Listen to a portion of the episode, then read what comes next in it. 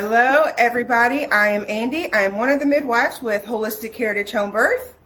Uh, I'm Jaylynn. I am the other half, I guess, of Holistic Heritage Home Birth. And this is Midwife Monday. Welcome back. It's Halloween. It is. Um, also, our Astros are playing their third game, one and one. Woo-hoo. So, whoop, whoop, Astros. I've got money on this game. Not really money, but um, Gallery Furniture does their whole money back thing. So, I bought a mattress. So, I'm like, I'm going to get my money back from my Mattress Mac is smart. Like, his whole thing yeah. he's got with the World Series, with the Super Bowl. Last year I lost the Super Bowl. I was not happy about it. Um, Does he do the same thing for the Super he Bowl? Said, well, I don't, I don't know what he does, but we did a mattress for Super Bowl, and we did not get that booger for free. And it was like, we went all out because oh, yeah. we had the chance it was going to be free. And it wasn't. Whoops. Yeah, no, we spent a lot of money on our mattress. I'm really happy with it. And we bought bedroom furniture, too. Our furniture is like thirty years old, and I'm really happy with that furniture, but we don't get the money back for furniture, just a mattress. So I'm all in, and I'm watching the Super Bowl. And Evelyn and I are. You're watching such... the World Series. Oh, what am I watching? I don't even know what I'm watching. I now give my mind back. But Evelyn and I are watching it together, and we're having a blast. Evelyn's my granddaughter. So go Astros. Yes. Um, today we're going to talk about preeclampsia, which I think there's a lot of confusion about what it is, what it isn't, how you get it, and how you don't get it, because honestly, there's not a whole bunch of information about those things. It's just given to you as a, hey, here's a big plate of scary crap. Um, and that can be true, but not really when you dive d- down into it and see what it's all about. Yeah. And then, so what pre, what gets preeclampsia started is, and I noticed this was in your notes, but I'm going to go for it. Um, I'm going off the rails here. You are. She's going to the toes before she gets to the hair. No, no, no. I want to, no. So what causes preeclampsia in the first place is that we have what's called spiral arteries in our uterus. And that's what opens up, fills up the liner each month when we have a cycle. And then they stop. And then that's, that's what starts our cycle in the first place, right? We lose that lining. That's our periods. So those spiral arteries are there to attach to the uterus, to the placenta. So that's the first step in preeclampsia, if you're going to have it or not. Um, those spiral arteries are little, twirly, little, like little pigtails. That's what they look like. Um, but when they attach to the placenta, they're supposed to get nice and soft and not spirally anymore.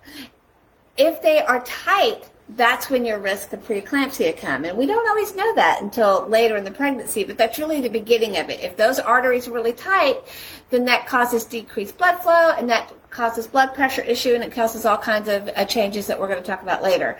But that's the foundation of preeclampsia, is those spiral arteries attaching to the placenta. And, you know, most research won't say that's, they'll just say it's idiopathic. We don't know. It could be related to the placenta, but that's as far as they want to go as the details in most research. Isn't that silly? Like yeah. when, when we know what the root causes of something, it's like they don't want to get down to the root cause. Let's just put a Band-Aid on it and treat it instead of figuring it out. Right. And I, um, you can really dive deep into the research on this and get a lot better sources than sometimes we're always able to get mm-hmm. via Google Scholar or right, but it's really done in other countries. Yes, not so much true. Here. So let's backtrack a little bit and just talk about like how often do we really see it?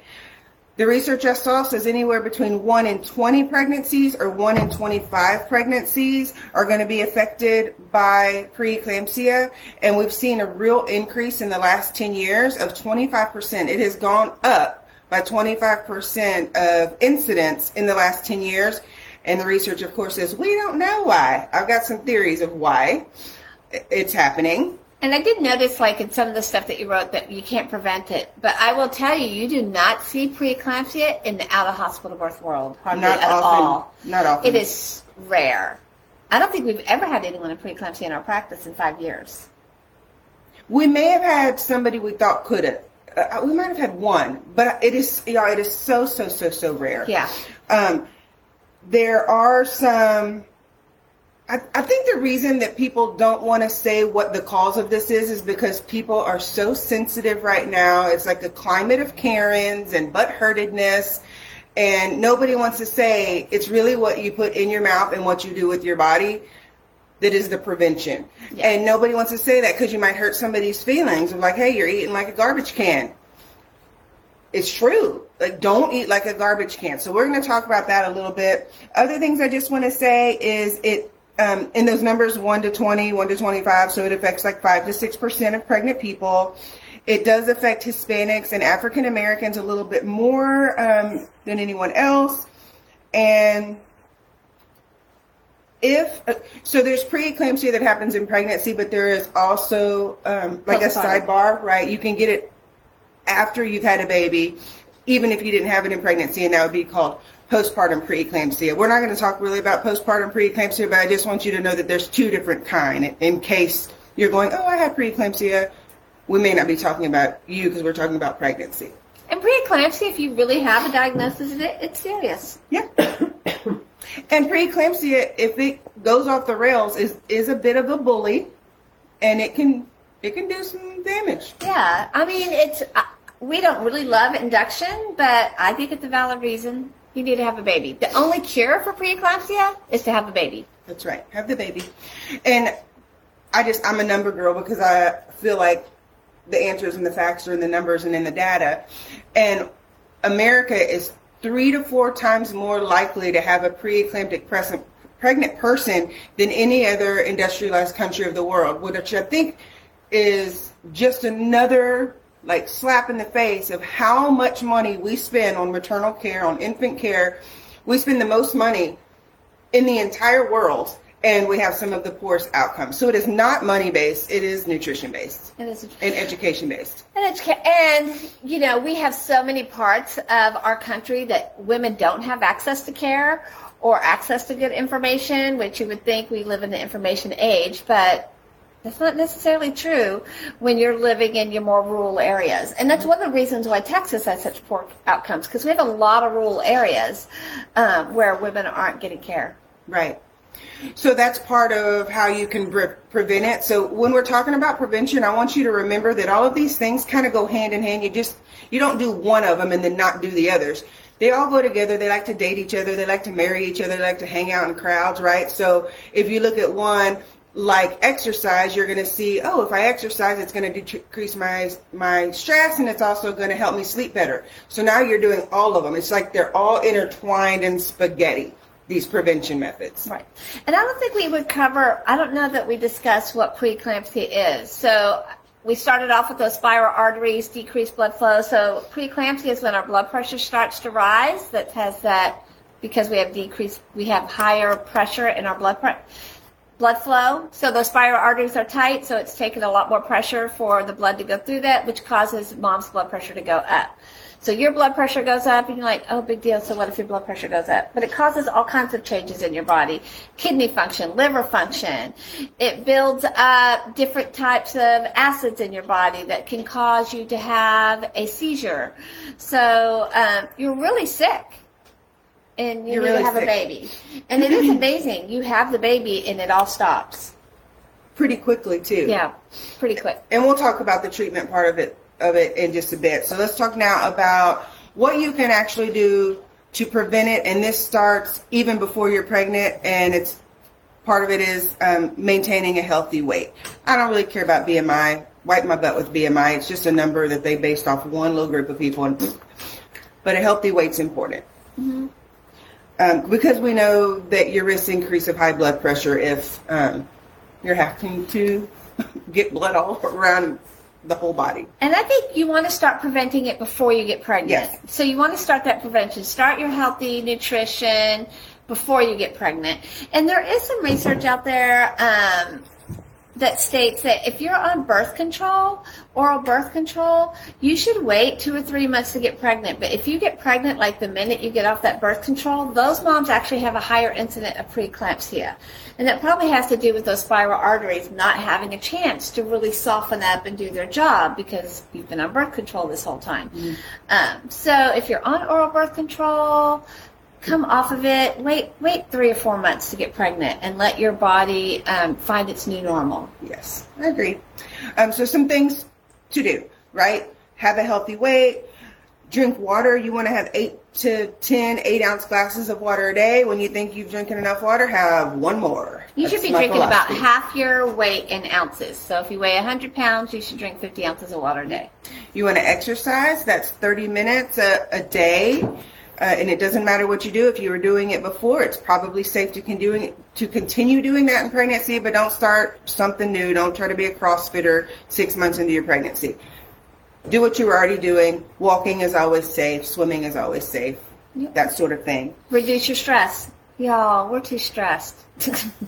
So whatever you, if you can control it, eliminate stress from your life. And if you can't control it, you have to change the way you're thinking about it. Um, and then meditation, exercise, um, yoga. All there's, there's great apps that can just help you breathe. Mm-hmm. Uh, we don't even have to talk about the hormones that are involved with stress, like cortisol. I mean, it's, it's a whole giant game, and you've got to start your day off low so that that cortisol level is low. Yeah. Eat good protein. Yes. Protein, protein, protein. Um, almonds are anti-inflammatory, by the way, and a good protein. Eat your almonds. Protein is awesome. Um, sleep more. That's going to balance out your hormones, and it's going to actually lower your blood pressure when you're sleeping more. Like I said earlier, they all intertwine. Um, take your vitamin D. One, we know it's a building block for immunity. We preach vitamin D all the time. We walk around puny in our vitamin D, like really sad puny. Um, vitamin D is very, very important. It helps regulate your hormones. We recommend to our clients, depending where their levels are, anywhere from five thousand I U s to ten thousand I U s a day. Yeah. Take care of vitamin D.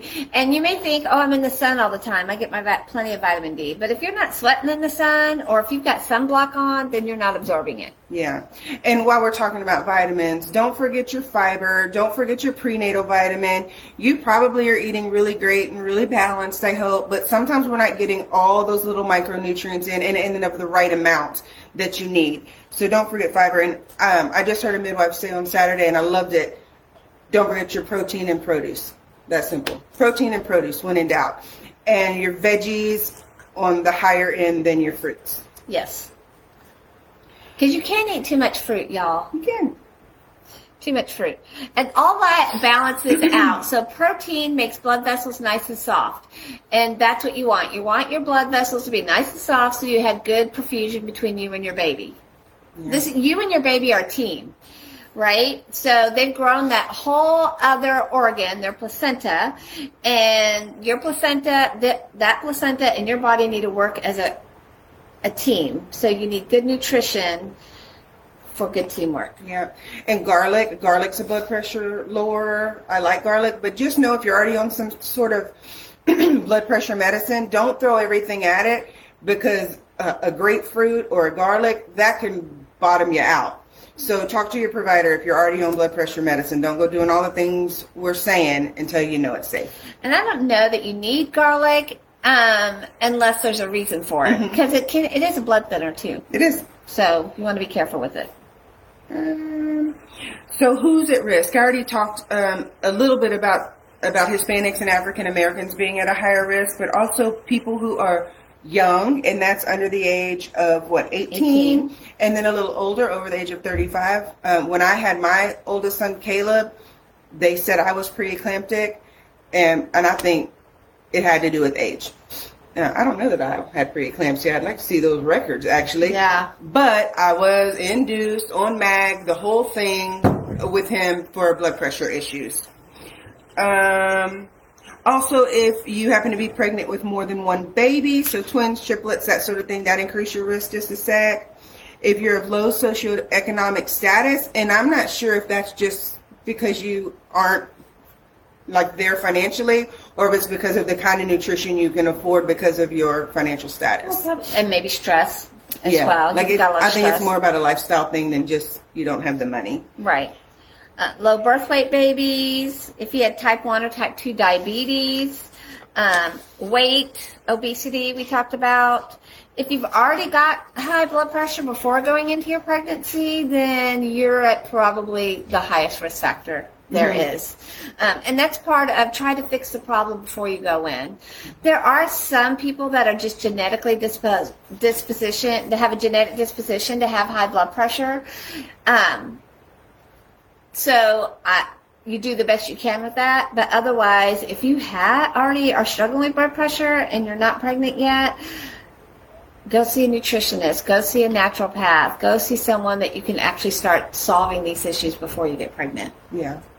Um, other things we'll just read off. Um, women who've had ten years between pregnancies, anyone who's had in vitro fertilization. I think that has to do with age and stress too, not really that you got pregnant by in vitro. Autoimmune diseases. Um, yeah. And if it's your first pregnancy, and I think that just has to do with age too. I don't, I don't know why that would. And how do you diagnose? So when you come in for your prenatal visits, really no matter where you're going, you're getting your blood pressure taken all the time. So we kind of know what your baseline is. And we're looking at big jumps beyond your baseline. Yes. Um, it's the big thing. So I do like that they have numbers. They do have scales that says, oh, if it's this blood pressure, systolic over diastolic, that's too high. But we need to know what your base was, because if you came in and your blood pressure was eighty over sixty and now all of a sudden you're one thirty over ninety, okay, that might be normal for me, but that ain't normal for you. Right. So we have to, again, look at the individual person. And I mentioned that diastolic and systolic. I think it's important people understand when they're looking at that number, what does that number mean? Why is it what it is? So I wrote it down, because I used to understand it in nursing school, and all the time I get them um, confused. So the systolic is the top number. The diastolic is the bottom number. You need both of them together, right? So some people come in and my blood pressure is one forty. one forty what? You got to have both. So the systolic pressure is when you're, um, the blood pressure in the arteries during the contraction of the heart. So when the heart's contracting down, and and what's happening along the vessels when the heart's contracting down. And I would equate this to if you have a water hose and you put a kink in the water hose, that's the top number. That's the pressure. That's the amount of pressure that's coming out of that hose with a little bit of a kink. And then diastolic is the amount of pressure going through when the heart is at rest. And that's the hose open. Right. Um, yeah. Other symptoms of preeclampsia besides just an elevated blood pressure would be um, a headache. I'm not talking about like acute headache. I mean a headache where you can't do anything except focus on this headache. If you took Tylenol or ibuprofen, it wouldn't touch it. It is, it's like a migraine on steroids. It's the worst headache you've ever had. Yep. You might have increased or decreased urine. And most people, um, they think that protein is always in the urine if you have preeclampsia, but sometimes you can have no protein in the urine. You can have the exact opposite just because you're already having system failure. So lots of protein or no protein, both not good. Really depends on your output. Yeah. Um, nausea or vomiting, vision changes. That wouldn't look like, oh, I can barely read the page, but this is more like spotted, blurring, foggy vision, yeah. Like that. And you're going to have um, your liver enzymes um, elevate, which you don't have a, symptoms of that, but th- that'll be part of the lab work that's mm-hmm. done, is looking at your liver enzymes and your platelets and your hemoglobin and your kidney function. So we look at all of those things. Other things that might happen is you might have um, an upper pain right below your rib cage, kind of like a sharp stabbing pain. That's your liver. That's your liver. It's saying, I, I don't like this. And you might have fluid retention, and this they go back and forth whether or not this is a symptom or not, but I see it sometimes, so I'm going to talk about it. So you have this fluid retention, so you'll have swollen hands, swollen feet, even swollen face. Sometimes I can see people when they come in and their nose kind of spreads. You can see that that's not quite normal, normal swelling. Well, if it's all by itself with no other right. symptoms, then it's a normal part of pregnancy. But when you see it and accompanied with preeclampsia, then it's a sign of worsening symptoms. Yes. I think that you just have to put it in context of That's what's right. going on. And I think because of, of that increased fluid retention, we do see an, um, a jump in weight. Yes. Um, so what are the complications? We already told you one of the complications that, that shoots pre-eclampsia to eclampsia is seizures. That's what crosses over into this threshold. So if you're having seizures, you now have eclampsia. That's what we do not want to get to. That's yeah. the biggest risk of preeclampsia. And moms and babies die. It's, can die. It can be fatal because can be you, fatal. Because you can have strokes, you can have heavier bleeding. Um, the placenta can actually separate from the uterus. Um, if you if you have preeclampsia, you can have preterm delivery. You can have um, fetal growth restrictions, so the baby's not getting enough perfusion, getting enough um, nutrition, so they're small. Yes, and and HELP syndrome is a big thing. That's H E L P P. We could do a whole podcast on HELP alone, but that's really, really scary because we end up not being able to clot properly. So you're bleeding more, but you can't clot. So then you try to clot more, and it's it's a whole cycle. It's really difficult to stop. And that's why we look at things like your liver enzymes and your blood work, how your blood cells look. That's all part of that HELP syndrome. Yeah. And then just, um, like I said earlier, that it can it can become a systemic issue, which means your whole body. So you'll have kidney, liver, lungs, heart, and your cardiovascular system all kind of involved. They just want to be a part of it. Yeah. They're bored.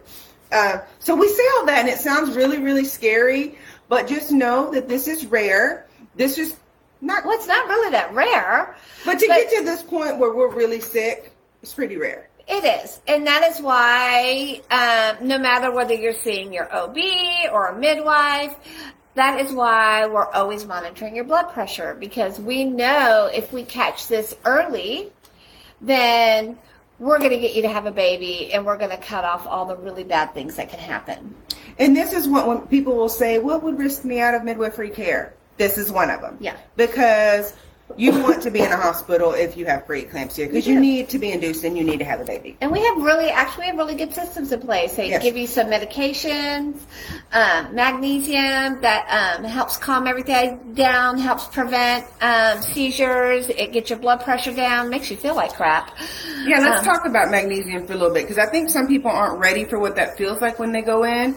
It feels like you're a little bit high and have the flu. Yeah. And you can get to toxic level, toxic, it's called toxic, but you're not going to die from the levels. But if your arms can't lift to hold a baby, there's some signs and symptoms of like um, magnesium. magnesium toxicity. Tell your provider, I'm feeling this, I'm feeling that. They can lower your magnesium. You should not be feeling like that. You should be able to have the strength to hold your baby. That's what happened to me. Like literally my arms did not work. Yeah. Don't but sit the mag- there and be miserable. But the magnesium is protective, and it allows you time to be induced, because that's really what you want. Um, you want to try to avoid the C-section, because if it's a true emergency, you're just going in for a C-section. But if we can avoid that, then they do the magnesium, I think, for twelve to twenty-four hours, mm-hmm. and then they're going to start induction. So the, first they're going to get your blood pressure under control, and then they're going to start induction. Um, and that's really what needs to happen. You just need to have your baby. And what I noticed, because I did work in the hospital for a while, it's really hard to manage all the things going on. So when you have an induction, those surges are really hard, y'all. Podocin surges are hard. You have to work. Um, so most people that get an induction end up getting the epidural, which then drops your blood pressure. And you're already on magnesium to drop your blood pressure. And this is where we can see some emergencies and people panicking and all the nurses jumping in the room. So be your own advocate and say, I really want a whole bag of I V fluids before you start my my epidural, because that can make the difference of your blood pressure bottoming out. And then they're saying, oh, we got to have the emergency surgery because your blood pressure dropped and now your baby's not tolerating it well. It's this giant cascade of interventions. Lots of interventions. Um, but... It's one of the few times. I mean, people would die before Absolutely. We knew how to treat this, right? So, I mean, these are one of the benefits of the modern medicine that I can get behind. Yeah. Um, and thank gosh there's a good way to um, treat it. Mm-hmm. And it's one of the things your midwife won't play around with. Mm-mm. You're not going to wait two days. We're not going to wait four days. Uh, all right, let's go have the baby. Yep, let's do it. Mm-hmm. And they're cute. They're so happy. When they're born, I need to go to a birth. I'm jonesing for a baby. You are? I'm jonesing. Uh, well, you might get your wish later today if you want. Uh-oh. It's Halloween, girl. What no babies are allowed to come on holidays. Hey. Didn't they get the memo? They don't care. That is it. If you have questions about preeclampsia, um, We try to keep it super basic, but if you have something that you want to know, some detailed thing, we're happy to look it up if we don't know it, but we want you to have all the information. Um, see you next time on Midwife Monday. Happy Halloween.